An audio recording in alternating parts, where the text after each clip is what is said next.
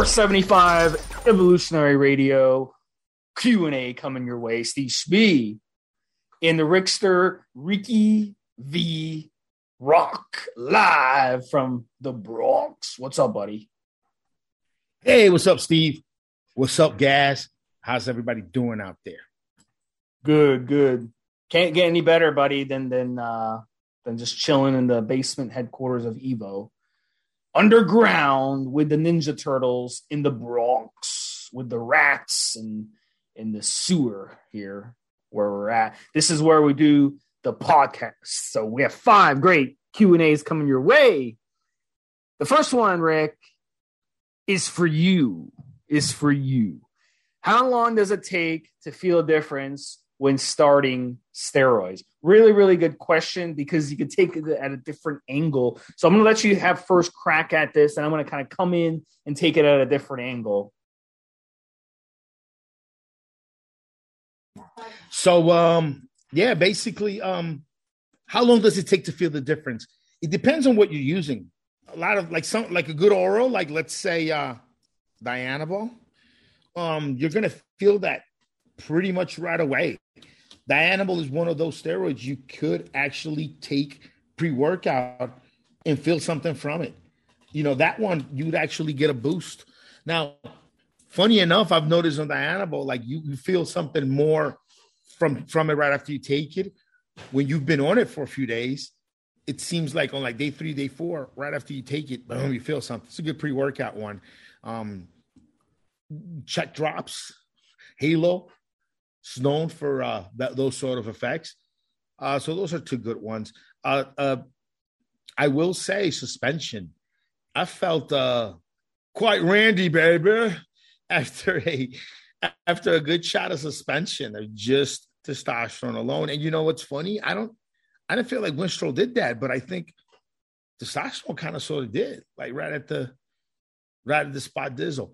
Um, that's kind of about it uh, for the most part. Um, everything is going to take over a day. Once you get into, say, trenbolone acetate or propionate, testosterone propionate, now you need a day to kind of see it, you know, kind of feel it. Um, I know, like trenbolone, uh, the next day, uh, my pee smells different. Just a little ding, just that little, that little trenbolone zizzle in my from my coming from the kidneys. Uh, but it, it, takes about a day. You know, it takes about a day, and even even on that date. Uh, so that's kind of like the the times. Everything else, man, it takes a while to build up. You know, like start taking something like EQ. I mean, you're not really on it, on it, on it, or you're not on, on the dose that you kind of game that you wanted to be until you're after like your third, fourth shot is when you're really getting that. Like, like you don't feel like you're on 400 milligrams a week of equipoise until like your fourth or fifth shot of 400 milligrams a week of equipoise. You know what I mean? That's when you start to feel that bad boy. And those are the longer ester ones. So definitely ester, um, ester plays a role. Ester plays a role. Yeah, I, I can tell you the first time I used steroids, um, they hit me like a ton of bricks. I was using Sustanon. I was using Dianabol. I think the it was the Dianabol that really kicked in quick, you know. And I was feeling a difference in my lifts. Instead of being able to do six reps, the same amount of weight, I was able to do eight reps. And I can remember even the first rep I did, I was like, "Wow, this shit felt light." you know so in terms of that but once you start using steroids the more and more you use them the less of effect you notice and it becomes gets to the point where something like tren it would be something you feel like after a week or two you feel a difference in the gym you're getting those weird tren pumps that you don't get without tren. you start getting the weird anavar pumps the weird winstrol pumps you know the pumps really start getting intense when you're really doing isolation lifts and you're really doing drop sets and stuff like that. So I, would say in terms of that, you'll start noticing a difference. And I think too, you know, maybe maybe what happens too is you start feeling those androgens start kicking in, but it's a subtle subtle thing, you know. But the first couple cycles, you really notice it quick, And then the more you use them, those androgens, you don't really notice those androgens. So I would say this really depends. Uh, you may not feel, uh, I can remember I ran a primobolan cycle. I really didn't feel like I was on anything. You know, for I was on Primo, what, 10, 12 weeks. I didn't feel like I was anything. I was getting a difference in the mirror. I was looking more cut. I was getting lean muscle mass, but I wasn't getting the strength improvements. I wasn't getting much anything uh, of anything else. So it wasn't really something that I, I was feeling. So if you really want to feel stuff from steroids, you have to run the more androgenic steroids. You know, you're going to feel if you run Superdrol, you're going to feel that Superdrol within a week. You're going to feel the side effects. You're going to feel the changes in your strength. You run tren, you're going to feel the tren. You run Anadrol, you're going to feel the Anadrol. You run Dianabol, you're going to feel those pumps. You're going to feel that water retention. You're going to feel a difference, you see? So it really depends on what steroid you're running and at one point of the journey you're on. All right, so the next one we're going to talk about is stacking GH into a steroid cycle worth it? So that's a really good question. I get asked this question a lot by my clients. And you know, the way I answer this is pretty simple. I tell my clients, I was like, I'm like, look, if you get blood work done and you have low growth hormone levels, and you run two IUs of growth hormone, good quality growth hormone, which is plenty, you'll notice a difference. But if you're in your 20s and you already have good growth hormone levels, then it's not going to be worth it to run growth hormone because your growth hormone levels are already pretty good. So it, it, would would be kind of pointless to waste the money on a growth hormone. So I would say once you get in your 40s and 50s, it might be a good idea to start messing around with growth, growth hormone. It's going to increase your appetite. It's going to help your sleep. It's going to help you sleep harder. It's going to help with fat loss. It's going to do a lot of things that, as you get older, may become a struggle and may be advantageous to use something like growth hormone. But you shouldn't have problems sleeping in your 20s. You shouldn't have problems with appetite in your 20s. And you sure as hell shouldn't have problems with fat loss in your 20s. You see? So my my point of view is if you're deficient in growth hormone, adding it to a steroid cycle is a wonderful thing. But if you're not, it's kind of pointless. And another thing too, you see the pros, you know, they all use growth hormone for sure, but they use a lot of it. And when you use a lot of growth hormone, you run the risk of blood sugar, your blood sugar going up. You run the risk of being insulin resistant.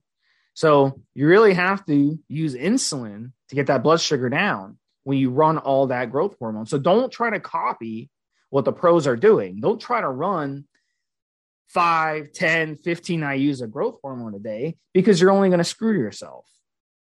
You see? Because they have the genetics, they're running insulin, they're running a bunch of shit with it, okay? Bunch of stuff that you don't need. And they're getting huge off that growth hormone. That growth hormone is helping them get huge. You, you don't need to go down that route. You're not a pro. Your goal isn't to be 280 pounds, right? Your goal is to look good. 95% of you who listen to this, your goal is to look good, right? You want to look good in the mirror. You want to look good on the beach. So running a shitload of growth hormone makes absolutely no sense. You're just wasting your money going down that route. So, Rick, um, clean up a little bit of the stuff I'm talking about. Well, if you can get good, legitimate growth hormone, it's it's probably the best thing, my opinion, to complement a good steroid cycle. If you had to pick between growth hormone or insulin, definitely growth hormone. Definitely. I don't think the guts and and some of these some of the monstrous uh, looking parts of professional bodybuilding, I think those are caused mainly by insulin. I think growth hormone growth hormone and testosterone are great. Most of us can get where we want to go with our physiques with just growth hormone and good, good all human grade testosterone. Those two, and just just stay grinding it in the gym and just keep your diet on point. You know, don't fall off. You got you keep your diet on point, you don't fall off. and you keep it you keep it grinding in the gym, really, really, guys, like you can you can look great just on those two. You don't need a ton of different things. But if you get good, legitimate, the problem with growth hormone is it's if it's not legit, if it's not coming from just a completely watertight, trusted source. I mean, everything from mishandling all the way from the chain of manufacturing to even you, if you don't know what the hell you're doing and you are reconstituting and you squirt, you know, squirt bacteriostatic water around into the wafer, break it up. Um, like that, like even just at, at any level, mishandling, you're gonna damage some of it. So as long as you get good, great stuff, um, steroids plus human growth hormone look about as good as you want to look. Maybe turn back the clock a little bit. Steroids plus uh, insulin, uh, the gut, that that weird look, more monstrosity. Yeah, you get more mass on that, I think, but you start to get that mass kind of mm, fat pot belly uh, abs. I think is where most mainly coming from. A lot of people agree with me. You mix the three, that's kind of the that's really at the end of the day sort of the Mr. Olympia cocktail. They're they're exploiting all of, all of these three pathways towards gaining muscle mass and burning body fat. Um, they're they're they're the three pathways, which is androgen receptors, insulin, and then the growth hormones. And, in the growth realm, you you've got obviously uh, some peptides and things like that, right? Um, also, they're tossing T three in there. They're they're tossing T three in there right along with everything. So um, yeah, definitely is um, it's a GH just plain works. Look, just GH on its own. How about just GH on its own? You know, even even if all you had was just some GH by itself, you know, for most guys out there, testosterone levels are good, or you just grab a good testosterone booster, maybe pick up HC Generate from me, hcgenerate.com, plug in my own product. Um, and and some good human growth hormone from the doctor. Got pretty damn good combination. You know, GH is on its own is great. It's if you could do one thing, obviously a little bit of test. If you could add a good second thing, legitimately afford it testing human growth hormone, in my opinion. Um, I just continue to just say insulin is, is just not needed unless you're pro level and the judges want you to become a monster uh, to, to to give you that W. Then don't no need to mess with with uh, with insulin, in my opinion. Next one we're going to talk about is a home gym. How to spend money on a home gym. So years ago, I built my own home gym. I made the mistake of buying brand new equipment. I went to a like a retail store. I bought some equipment there. I went online. I bought some equipment there. Had it shipped. Very expensive to ship. This is really heavy stuff, right? I needed rubber weights. I couldn't find rubber weights anywhere, so I had to order online. And I think it was UPS or FedEx delivered it. They charged like seventy five bucks just to deliver it. So huge mistake. Huge mistake going that that route. Um, the best thing to do is to buy used. A lot of people in your town, when you know, they go out and they buy exercise equipment, weights, bench presses, squat racks, all this stuff, right? And they might use it for a couple weeks and then they quit. All right. They get, or they just use it once a month. It just sits in the garage gathering dust. They want to get rid of it. They want to clear out space. During the pandemic, same thing. People stopped going to gyms. Everyone started getting a home gym. You couldn't find equipment. It was all getting bought out. All that equipment has been now sitting in people's garages and gathering dust because either they quit and they don't use it anymore or they're back in their gym. So, in the end, the time is now to go and search, you know, these websites, you know, the Craigslist, the Backpage, and I don't even know if Backpage and Craigslist are still even around. I think Craigslist is still around, but some of these pages, there's all kinds of apps now where you can sell things. I know there's uh, apps to buy furniture, so you can go on these places, and even if you don't own a truck, I don't own a truck. Rick doesn't own a truck. But, you know, what you can do is just go to like the Home Depot or any type of trucking place and rent a truck for the day and, you know, pay 40 bucks, 50 bucks maybe. I think Home Depot, they charge like 25, 30 bucks, man, for like four hours or five hours. So, what you could do is you can go check out the equipment at the people's homes that they're selling and then kind of lowball them on the price, but be polite about it. You don't want to insult the people, you know, because they might just kick you out and be like, no, fuck off. I'm not selling this to you. But you can be surprised, just lowball, be like, look, I don't have a truck. I'm going to have to go rent a truck from Home Depot. It's going to cost this much money. Can you take this off the price? You know, I'm going to have to pay someone to come with me and haul the stuff away. So just a little, little, little bit of hustle that way. And you get some really good, good deals. You can just basically clean these people out and you'll be helping them. You're doing them a favor because they need the room in their garage, right? And they're not using the equipment anyway. So really, you're doing them a favor by taking the shit off their hands. And then, you know, that's why how you start acquiring equipment. I think some of the most important things that you need to acquire when you're doing a home gym are mats are very important so you can protect the floors. I think it's very important. Mirrors are important. If you can find used mirrors that you can put you know, against the wall. That is really good. Squat racks, Olympic style bars, which should weigh about 45 pounds. Rubber weights are really, really important. If you could find rubber weights that are used, you save a fortune on rubber weights. And then and then iron weights, obviously, are really, really important too. Dumbbells, racks, you know, stuff like that. Bench, a bench press. You get a squat rack that you can turn into a bench press as well, that's great.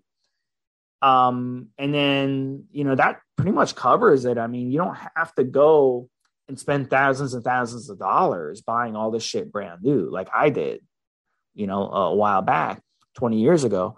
So that's what I would do. That's what I would do.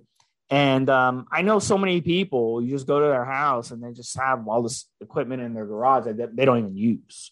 So, you know, that, that would be the best way to do it. What do you think, Rick? Yeah, so um I'll give you guys some quick guidelines for just trying to have a good uh, a good weight set at home. And I'll I'll give you guys the smallest setup possible, you know. Uh, there, there just aren't that many people out there that have the space, you know. So if you have a, a small space, what's a good gym setup? So I'm gonna just kind of give you the, the real basics. Uh, number one, and I'm gonna it's coming a lot from personal experience and personal preferences. So if it, this is not um my goals are not the same as yours, maybe at least you could understand my mentality when putting this together and how how I go about it. So number one, obviously, this is all to stay fit. Uh, home gym is I need to have obviously bicycle, stationary and outdoor bicycle. You know, uh, getting out on the trail, getting in the fresh air, have a bike rack for your for your car. It's a great way to get uh to get some cardio uh, in you. A get, great way to zone out and get some get some cardio in you. Get off your earphones. Go on a nice nature trail. No matter what city you're in, you can drive to where you could just unload your bike off your bike rack in your car and then just go on a trail for hours. Put your phone uh, in a little pouch in case you, in case of emergency, but don't, no earphones, none of that. So you can listen to nature. Listen, a fucking bear might be trying to eat you. You know, just be aware if you're biking around cars and stuff. So that, that's very basic. And then obviously have your home home bike. Uh, there's a lot of uh, content that I have to uh, uh, listen to uh, um, audios, things like that, a lot of reading, and just getting on my bike uh, to do my reading time. I'll set my tablet up, a big tablet in front of me, and just get get and just get on my bike. I mean, it, it just it's just a good way to get cardio in, especially when the weather's shitty. If it's too cold, if it's way too hot, if uh you know, the day ran across you, you couldn't get your miles of bike trekking in. Just put them in at night before bed on your stationary bike. That's one thing. Uh, two, um, dumbbells, dumbbells, dumbbells, dumbbells. Um, if you could, if you could afford it, uh, get the get the ones that are adjustable, the ones that it's just one quick stand, small space, stick your hand in the way you know, shift it. There's different models and they'll give you good range. Just get the the proper range that you that you need for you and go the adjustable ones. I mean, dumbbells are just dumbbells, just as just necessary. And then um get yourself a good seat, a good bench, just a good, good bench. You can incline, re- decline a little bit. Or, or you know, the whole, just nice, sturdy, good, good, good bench that stands alone, by the way. Just a nice, good standalone bench. Nice, good standalone bench. And that thing's got to be sturdy, uh, good, made of good, hard, solid foam. Don't cheap out on your on your bench, man. If you get a good bench, you go at work. You could put the bench up, sit on it, do biceps on that thing, rear delts sitting on that thing. You lay it, uh, you lay it back. You can do skull crushers on that thing. You can do, uh, you know, rows, dumbbell rows on that thing. You could you could put your chest, incline it, put your chest against it, do shoulders, do biceps with your arms hanging off. Like there's just so many things you could do with a good, good. Just make sure it's a good, solid bench. And then what you want to do is, and remember, this is like my no room, zero uh, uh, space room uh, setup. Um, you could have them custom made if you know what you're doing, or could buy them probably. Just get the a rack. Um, you need two beams, uh, square beams or whatever that are you could secure up to your wall, maybe even. And then you have the arms, and you could you could sort of use that for both. If you play it right, you could take your bench that you already have that's nice and sturdy, uh, place it in the middle of your rack. And uh, I would have the floor marked out. I would have measured everything out, have notches on the floor where I know my bench is is is at the same distance when I need to use it for, for bench press. Use that for bench press or raise the arms and without the bench press, use that as your kind of uh, squat rack. You know what I mean? You and and have it go up against the wall. And um, definitely, you need a nice uh, barbell. Uh, definitely weights to put on that barbell, uh, and you need a, a, curl bar. Easy curl bar is great. So, uh, uh, just your regular Olympic forty-five pound barbell. I wouldn't um, dumbbells. You can get creative with home gym, fucking real juicer out there. You wouldn't settle for anything less than having a real 45 pound barbell with real plates in your possession at home. Just don't like you just what else you want? Just you know, just use that use use that for curls and have the easy curl bar for like more con like concentration work, like when you do uh, uh when you do skull crushers and things like that. Um what else could you add to that? Uh, really, I mean, I got my bike for my cardio. Oh, heavy bag. Obviously, I definitely, definitely would have a heavy bag. What's cool about a heavy bag is you can, um, you can kind of wheel your your bike to the corner, hang up your heavy bag, work on it, take your heavy bag off the off the of of the rack of your whatever you put in your ceiling, to- toss it on the side, wheel out your your bike. You know, I mean, it's just just a nice kind of uh New York apartment gym, I should say, style. What other things? Uh, mirrors, nice big ass mirrors on the wall. Get that, get that full kind of oh, experience. Nice speaker, nice speaker to pump pump the jams while you're doing it. Uh, mats, mats you can get on the floor and do some mat work, some good, some good kind of work. Um, good uh, uh, uh, braces on the wall so that you can uh, get some rubbers, some bands, and do some kind of band work.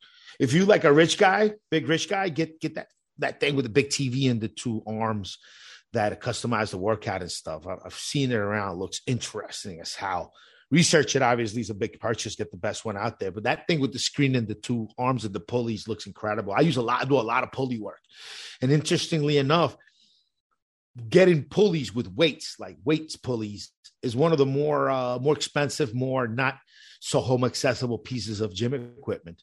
That's why you know rubber bands uh, uh, attached to the wall come in handy. But man, if you can get a, a, a pulley like just a, a cross pulley rack, then then you can then use for triceps and and and use it for like a, a cable crossovers, and you could use them for uh, even biceps. You know, like that could be that'd be that would be hot too if you get like the racks. You know, these are all like the, the cool piece of gym equipment. I don't really know else. I mean, I guess maybe a preacher curl if you're a big curling guy. I'm not a big curling guy. I do I rarely get on preacher curl myself. Um, maybe get those those those maybe extra equipment like those racks that that you put in front of your chest so that you can uh, isolate better when you when you do standing curls. Um, you know, it's that that there's some things, little extra things you can add, but mainly those would be my pieces. My stationary bike, um, something mounted on the wall that I can bring up and down for both ch- uh, a bench and squats uh, to use as a rack. And I would mount it right up to the wall. If you could do a freestanding rack, that'd be awesome. Good sturdy bench that you can move around the room to, to get into different different situations, move around the rack to do everything. Mark off where your where the center is. So when you when you tuck it, when you pull your your thing in for bench is always in the right spot. You don't have to eye it every time. And uh good thick thick rubber matting uh, on the on the ground. Um I'd have it probably as few dumbbells as possible, and maybe a little, you know, a kettlebell assortment wouldn't be bad either. If you're doing functional stuff, it's going to be part of the show today. We're going to talk about if you're doing sports specific stuff, then you know kettlebells, uh, some you know some weights on ropes, um, some heavy bats, uh, medicine balls. Uh, you know this is this is you know if you you there's a lot you could do with a with a medicine ball and a and a wall. I mean, or by yourself. You know what I mean? And there's a lot you could do with medicine ball and and and a, a yoga mat by yourself. You know, it's just like how eh, sport specific you want to get. I mean, you could you could grab just a, a couple sets of kettlebells um, and just do almost a whole body workout with, with a kettlebell. You like get there. Like it's really how creative you are, you know, what you're doing and and mainly what your main goals are, really, you know. Damn, bro, I didn't know you were that passionate about home gyms. Oh, I, I've I've always uh I've always owned gym equipment. The worst piece of home gym equipment you can buy, in my opinion, is buying one of those cheap bench presses. Like those things, I don't know, man. Those uh um the ones where it's like a little wooden board and it's got foam and they, they just they just stapled a, a, you know fake leather around it and, and it's tiny and it's it's light and yeah those I, have never yeah I've never really yeah like I, I had one of those as a kid but I think like if you're gonna do that, just don't do that. Just get a good bench and then just do just for your bench. If you can't get a rack, just do a, a dumbbell flies, and then you then your bench workout. But just get like, in my opinion, those benches with cheap a cheap ass bench with the rack for the bench press is the, is the worst investment you can make. I think. uh, get a really good bench that you could stand alone free free alone that has no no obstructions around it and then just get creative. You know, if you can't if you can't do a bench with a full bar, then use dumbbells. You know, if you can't like don't. I, I think one of the worst pieces is, is the really cheapo bench press with the leg extension kind of machine. I'm sure some guys out there listening to this have gotten incredible workouts on those, and you know you can but it's not a piece of equipment that I consistently would want to use. It's something that I would use out of desperation for not getting a workout. And nowadays, you know, when I was a kid and I had my my Gold's uh, gym, uh, you know, yeah. uh, black one with, with gold gyms, gold on it, and and the and the weight set that I got uh from some of the first mail order catalogs when I was a kid. I mean, that was I enjoyed the hell out of that, but I was a kid. You know, once you're grown up, you've been banging weights around as long as we have. You need some real man shit. I'd rather have less equipment and it'll be like man equipment than have a, a bunch of like sheepo kind of housewife or, or, or teenager equipment. You know what I mean? Yeah, I think the worst piece of equipment is a Smith machine. That's you know, that's that. I mean, it's such so like not natural to have that that motion, that range of motion with a Smith machine. Just um, really, really, really good way to injure yourself. So a lot, a lot of people like them. A lot of people hate them. I definitely wouldn't. If I had a home gym, a Smith machine would not probably not be in my top ten or twelve pieces of equipment I would have. Well, the ironic like, thing is, is these gyms, you know, they'll usually have a Smith machine and not a squat squat rack or a bench press because they it's for safety reasons, right? But the ironic thing is a Smith machine is more dangerous than that. It's just because dummies, you know, hurt themselves on a bench press and dummies hurt themselves on a uh, squat rack. But if you know what you're doing, you can get yourself injured on a Smith machine um, because what you're going to do is you're going to kind of throw out your joints and stuff like you put a lot of pressure on your joints. So I don't recommend Smith machines at all. We'll, we'll talk about that in f- a future podcast for sure. Why I don't recommend them. I'll kind of get into it again. Yeah, it, would be yeah. good. Sorry, I, I, don't really fuck with Smith machines. I have for uh, very specific things here here and there, very specific situations. Mm-hmm. Uh, but um, I, I, don't, you know, I, am very uh, very wary uh, of them. I don't. I'd rather just use the free bar and have a spotter if I'm doing something uh, a little dicey. But yeah, I don't, I don't with Smith machines. It restricts. I don't. I don't really like anything that restricts movement too much. And if you notice, uh, all of my recommendations is just better weights, uh, better ways of doing free weights, pretty much, except for the for the bicycle, which I don't. I don't. I wouldn't even do a treadmill. Like, why have a treadmill? Just get out and run. If you have a treadmill at home, just get the fuck out and run. Yeah, yeah, treadmill. I, don't get me started on yeah. treadmills yeah. or ellipticals or or uh, um, uh, uh, uh, stationary bike. Don't get me started on those. Well, we'll talk about that definitely because we're going to get into a weight training.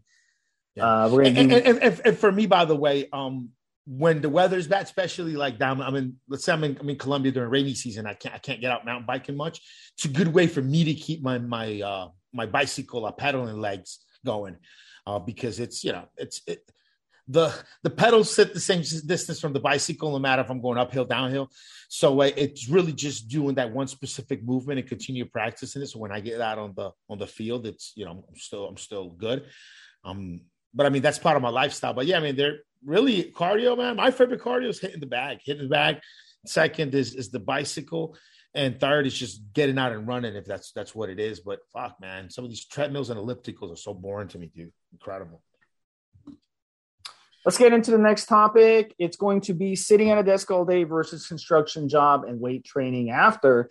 And um, boy, oh boy, I can see two different uh, scenarios on this one. So, sitting at a desk job all day um, really takes a toll on your back. You're slouching, your shoulders are getting rolled forward. Then you go have, you know, you go weight train, um, and you know, kind of throws off your,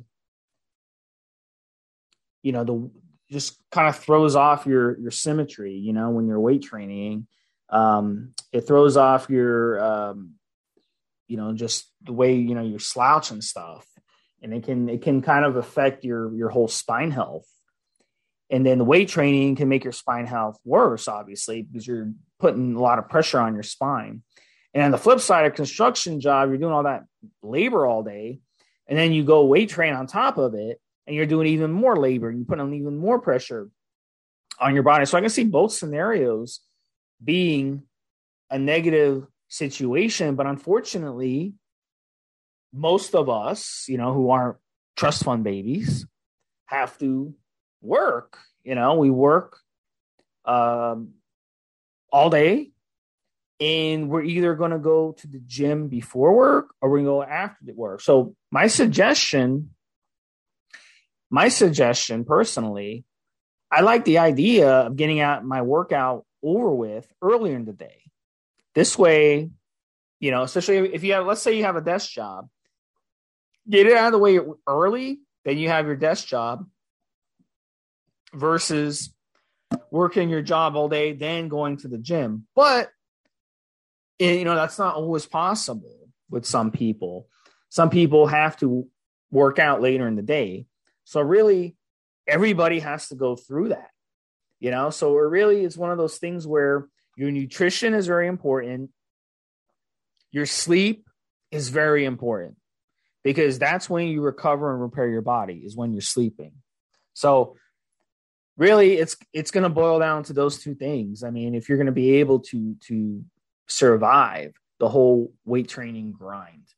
That's what it's all about. And it can be done it may boil down to you changing up the way you train. You're going to have to train smarter and more efficient, not train harder, not pound your body into the dirt. Okay. Like you see these professionals, these pro bodybuilders, they pound their body into the dirt. They do four or five day splits and they pound the shit out of their muscle groups. All right. But they don't have a real job. All right. They are making a living bodybuilding. They're selling, they're, you know, they're doing endorsements. They are, they have, you know, a supplement line, a clothing line, whatever. They're not really working a full nine to five job like most of us do. So in their situation, they can pound their body into the dirt and it's not going to be a big deal. You see? So I personally, I can't imagine on the flip side, construction job. If you do a, a hard labor construction job and then you want to weight train on top of it in the same day, I can't imagine you lasting very long at this. I mean, I'm sorry to say that, you know, but that's just the reality. You can get away with it in your 20s. You're probably going to get away with it for most of your 30s. But once you get into your 40s and 50s, it's just not going to work anymore. That's just too much trauma on your body, you know, because weight training is tough on the body, man. It's tough. If you get an MRI done on your spine at 40 years old, and you've been weight training for 20 years, you're going to be 12, 15 years ahead when it comes to your spine health. That's what a doctor, your ortho is going to tell you that because they told me that. And I never even, I never worked construction jobs. I worked desk jobs my whole life. And even my spine is 10, 12 years ahead of where it needs to be just from weight training for 20 years, for 25 years. You see? So I can't imagine on top of it doing a construction job. It's just not plausible to me. I'm sorry. I'm sorry to say that. So I mean, if you do work a construction job and you weight train, you're gonna have to figure something out where you either back off on your job a little bit or you back off on the weight training. You know, that's that's the only plausible scenario I see. What's your opinion on this one, Rick? Well, I'm gonna take it from just a little bit of a different angle. Uh, um, I think you said what needed to be said about weight training. I mean, it, would be pretty hard to do a construction demanding, physically demanding job and then going to weight train after. I, would be hard seeing that. Uh, that being said, um, guys who do construction, like real construction, you know, I'm gonna I'm gonna take it back a little bit to even even include like third world construction people. We've all seen the videos on YouTube of these guys in, in South America and India uh, carrying four, five, six, seven, even. I'm looking at picture one right now because I Googled it seven bags of concrete. These bags of concrete in the US, they're usually 90 to 100 pounds. 94 pounds is the average one in the US. Outside of the world markets, usually around 40 something to, to 50 pounds each bag. And you'll have a guy who looks looks pretty skinny, man. Some of these guys, they don't look the part and he's just got a piece of rope and a stack of seven bags of concrete right in front of him. He's just got the rope wrapped around his both hands, just carrying the bags in front of him like a, you know, like it's a cake or something, a seven layer cake of concrete. Um, or they'll they'll sit there and just somebody from a truck will lay bag of concrete upon bag of concrete, four, five, six, seven stack, and these guys walk it walk it over. Skinny dude, probably no more than 160, 70 pounds soaking wet walks across the yard with uh, five uh, five uh, 50 pound bags of concrete on their shoulders. This is kind of like real you you real strength, you know. Big muscles don't always mean you're gonna get really strong, and be really strong doesn't always mean you're gonna have humongous muscles.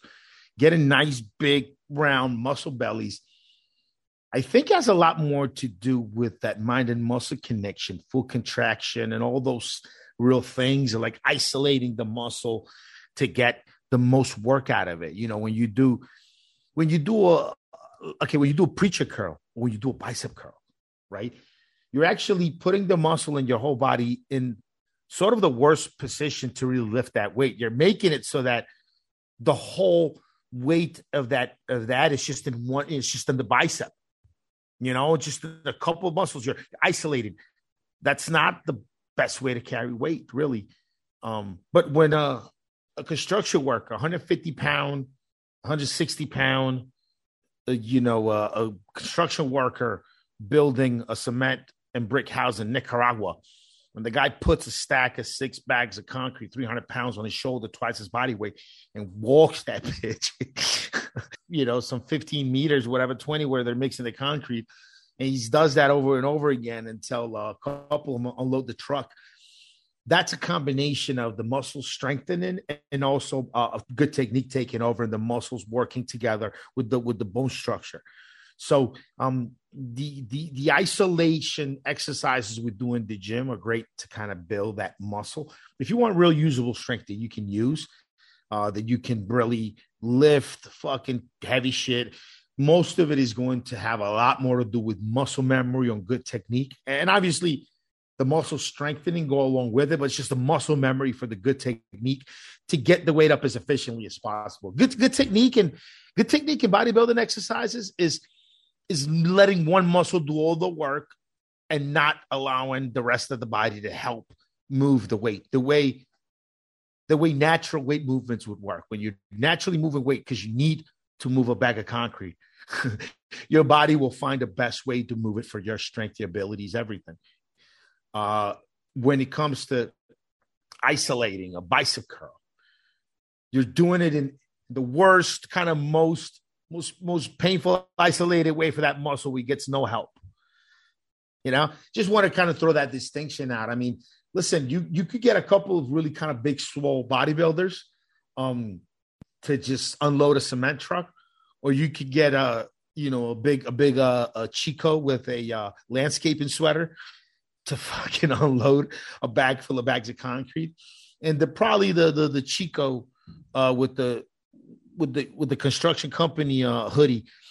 Uh, he's gonna he's gonna unload that truck and then have more energy to do things with his day later on than the bodybuilders. You get bodybuilders that are used to isolating body parts and all these things, and you get them unloading concrete where they they have to figure out their own technique to do this more efficiently.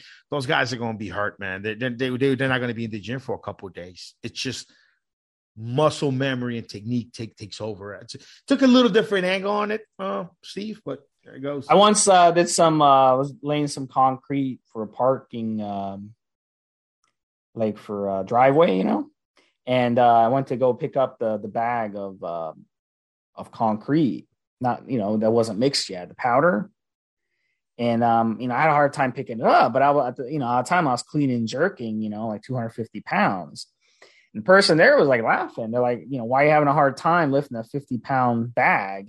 And I was like, look, I mean, this is different than weight training. You know, the bag is is just this big ass bag. You can't grip it like you can a bar. You know, it's more of you got to kind of put it, like you said, like you got to kind of hold it like a baby and then kind of throw it over your shoulder to carry it.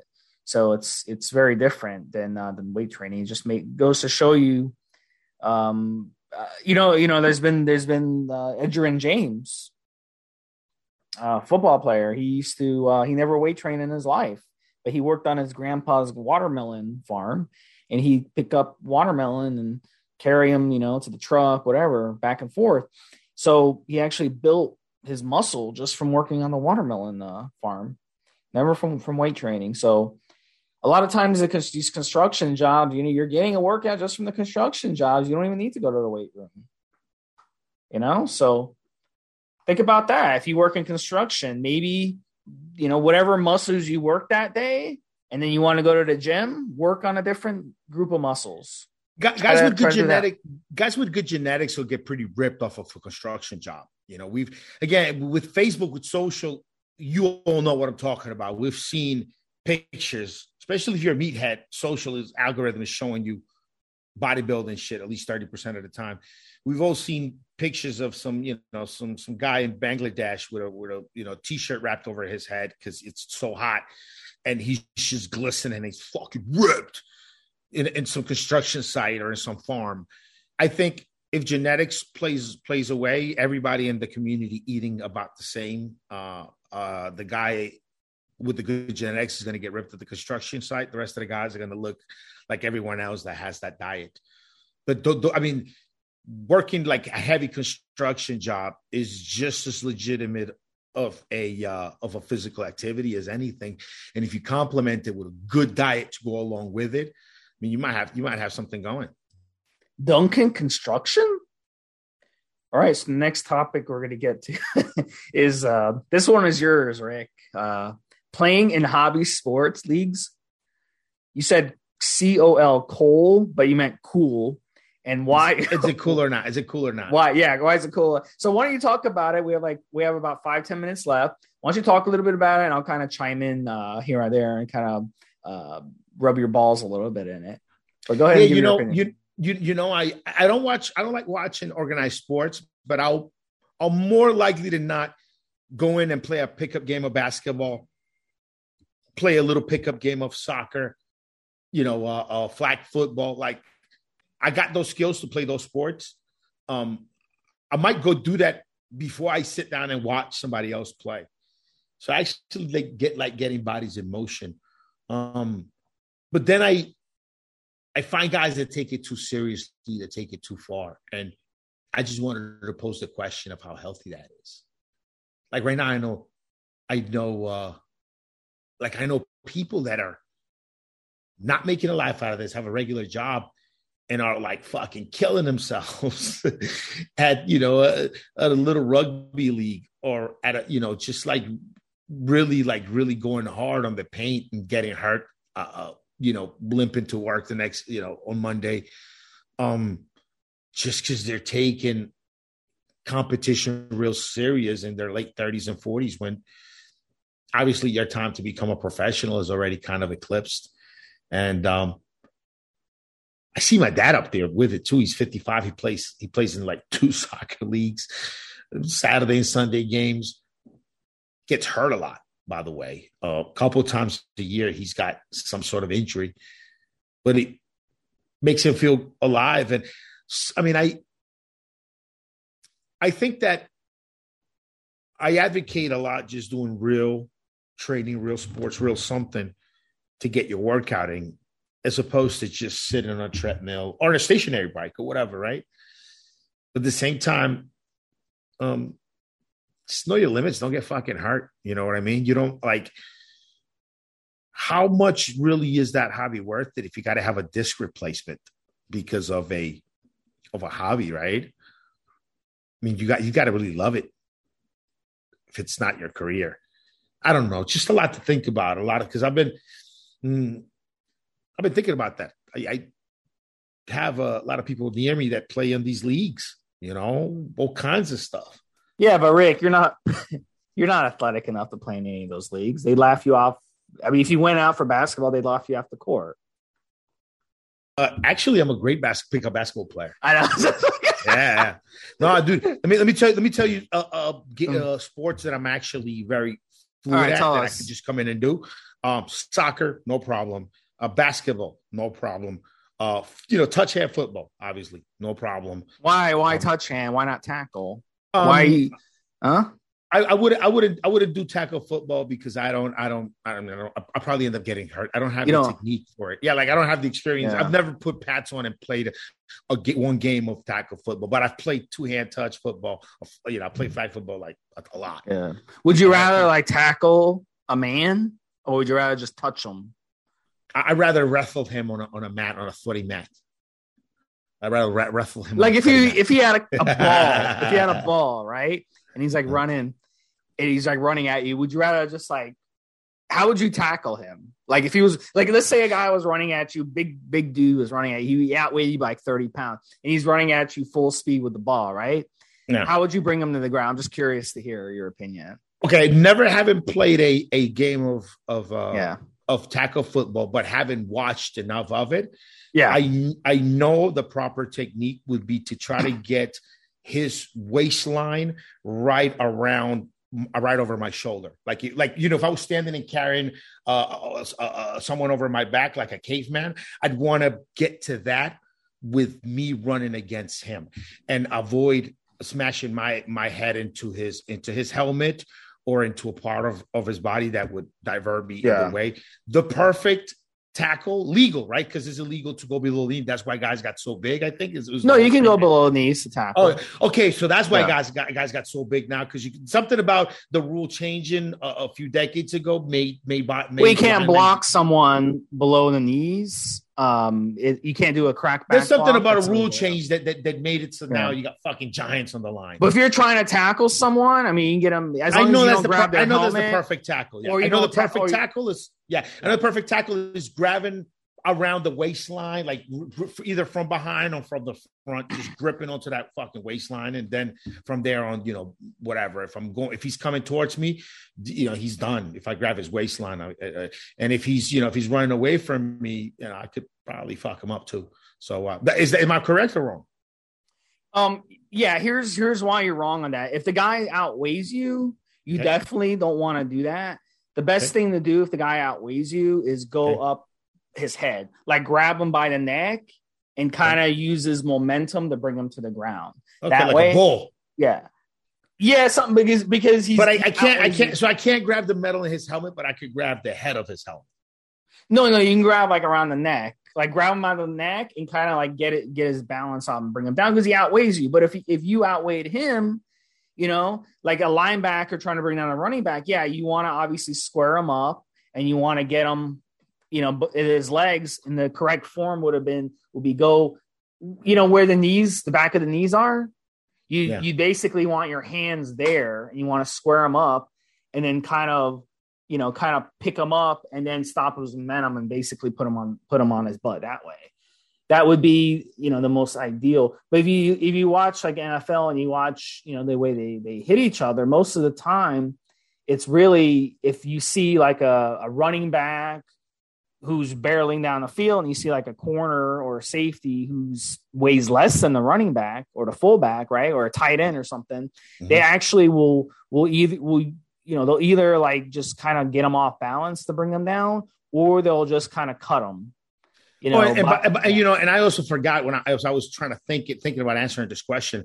Uh, slowing the guy down could could be just as good as as taking him down yourself because then you got teammates that could bring him down too. So yeah, you're absolutely right. If, if Yeah, the guy's huge, uh, uh, grab one to the top of his of his head. Um, uh, it'll like like a bull. It'll pull pull his body either you know either way, and um and yeah, and then you even if you if you just slow him down enough for your teammates to catch up, he's fucking done. You don't have to really bring him down. I tried. I tried your fall. strategy um, when I used to play football. And I just get you just get run over doing that because the guy. I could see. if- Yeah, I if the could guy- see. I could see how a guy be huge. Um, Yeah. Uh, how a guy, If they I outweigh you, they're just going to run you over because I mean they're just coming at you with the momentum and stuff. So in that situation, let's if you're outweighed by the guy like 30, 50 pounds, 60 pounds, whatever, you can definitely you know get him up high and kind of get his balance out and then bring him down. It's not the most form ta- it's not a form tackle at all, but it's it's completely it, it's the best way to get someone big down. Of You course, know, but if they're I- smaller than you, just fucking you know just fucking I just 'em, you know? So I just so I just remembered something. Um, I actually have the video. I have a video for this. I- I've actually never put it on Facebook, but I'll show it to you. Um, I, I had like a we made a wager with this kid, uh, uh like 20 bucks. He's big football player, like six two, six three, uh, 200 and time of the video, like 220, 230 pounds, big dude. And um, we bet that I that I basically bet him that it was weird. It's a weird conversation, but I basically made the comment that I've been I've been doing martial arts so long that unless the person was trained, no matter how big the dude was, unless he was actually trained in hand to hand combat, I'd fuck him up. But if he had some training, if he was bigger than me, he could the basics at least, he could mess me up pretty bad. And he he said, I'll never train, but I bet you I could, you know, you couldn't take me, I'm too big for you. So I said, nah, it'd be like it'd be like a Wolverine taking down a, a fucking bison. Like I, it, would be it'd be funny, but I'd fuck you up. He said, "Put your money with your mouth is." So anyway, like ten minutes later, we're, we're out in the front yard with our, our, with our shorts on, uh, wrestling. And yeah, when I I tried to see what his reaction time. He had no reaction time to me dropping level, so I knew I could have shot a double a double on him, which is what I suggested here. But I knew with his big ass dude, um, if I got in like that, he could just swing me around, crush me with his weight. So I just I just picked up like picked his ankle up off the ground a little bit and then just laid my my shoulder on his knee uh against the joint. Just like like pick his ankle off the ground and laid my shoulder on his knee against the joint. And with that, he just felt like a tree backwards, like timber. And I but like now that I'm thinking about it, yeah, like I even from a slow wrestling kind of pace, I didn't want to be stuck around under the dude. Now I couldn't fucking imagine at my size, I got a big 240, 200 something pound guy with momentum running towards me. Yeah, I think the, I mean, unless I'm also 200 and something pounds, the last place I'd want to be is trying to smash into his, into his hips with all of that uh, leg propulsion there. And yeah, like even, yeah, even at slow speed, even, yeah, even when I used to, when we used to do King of the Hill and, and, you know, the wrestling mat and I'd get up, uh, against guys higher above weight than me. I try to do ankle picks, you know, I try to do anything but try to be stuck under somebody with a double leg. So you're actually right about that. That's pretty interesting, Steve. I never thought about it that way. Yeah, but most people are going to be like, "Oh, Steve, you don't know what you're talking about." Yada yada yada. If you guys watch like big NFL hits, you'll see the way the guys they tackle, but they they're picking up a guy and body slamming him. I'm not impressed. I mean, if you outweigh the guy by 30, 40 pounds, that's fine. But watch watch a corner tackling a fullback or a big tight end. They'll either do it, you know, up high, the way I was saying, or they'll just fucking dive at their knees. You see Rob Gronkowski, he, you know, they blew out his knee that way. You're not going to tackle Rob Gronkowski if you're a safety, you know, by by form tackling him. No, you're just going to dive at his knees, take out his knees, and you know, okay, he, you, you, you, he's coming you've down. seen this. You've seen this in football where two guys run at each other. Um, the guy who's let's say there's a guy running, there's a guy waiting for him. They both hit each other. The guy receiving the guy that's running, they both make contact shoulder to shoulder, or what we call in wrestling like over under. You know, they they they they both make contact. And then the guy receiving the guy coming at him will twist his body, just his upper body, and just change the momentum of the guy coming at him and, and twist him around, throw him around.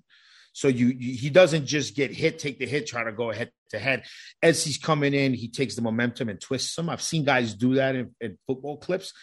In wrestling, that's sort of a, a, lateral drop. Even though in wrestling, to really do a nice lateral drop, you take a little extra step in, in, in between the guy's legs to really yank that bitch. I don't think in football you could really time it enough to take that additional little step unless you were like really good. But I've seen guys do that. I, I've never done it. Like I said, I've never played a a game with pads on, but I'm pretty sure that's something I might have tried to get good at is grabbing guys upper body and then twisting twisting my body around like lateral drop style to, to throw people um use their own momentum against them. I've seen football players do that. And and it, when I was uh, when I wrestled, I was I was pretty good at it. If anybody locked with me over and under long enough, um, um, they, they you know, or if I could like trick them into pushing their weight against me, they, I mean, they, they'd be going for a ride pretty, pretty, pretty good, pretty easily. All right, guys. So we're out of time on this episode. Definitely let us know your opinions on this. Uh, if you've ever played football, let us know how you know what would you do if a guy who was for 50 pounds more than you was barreling down the field full speed. How would you how would you best take him down? We'll talk to you guys next week. This was episode number 475. Take care. Have a good one, Steve. Have a good one, guys.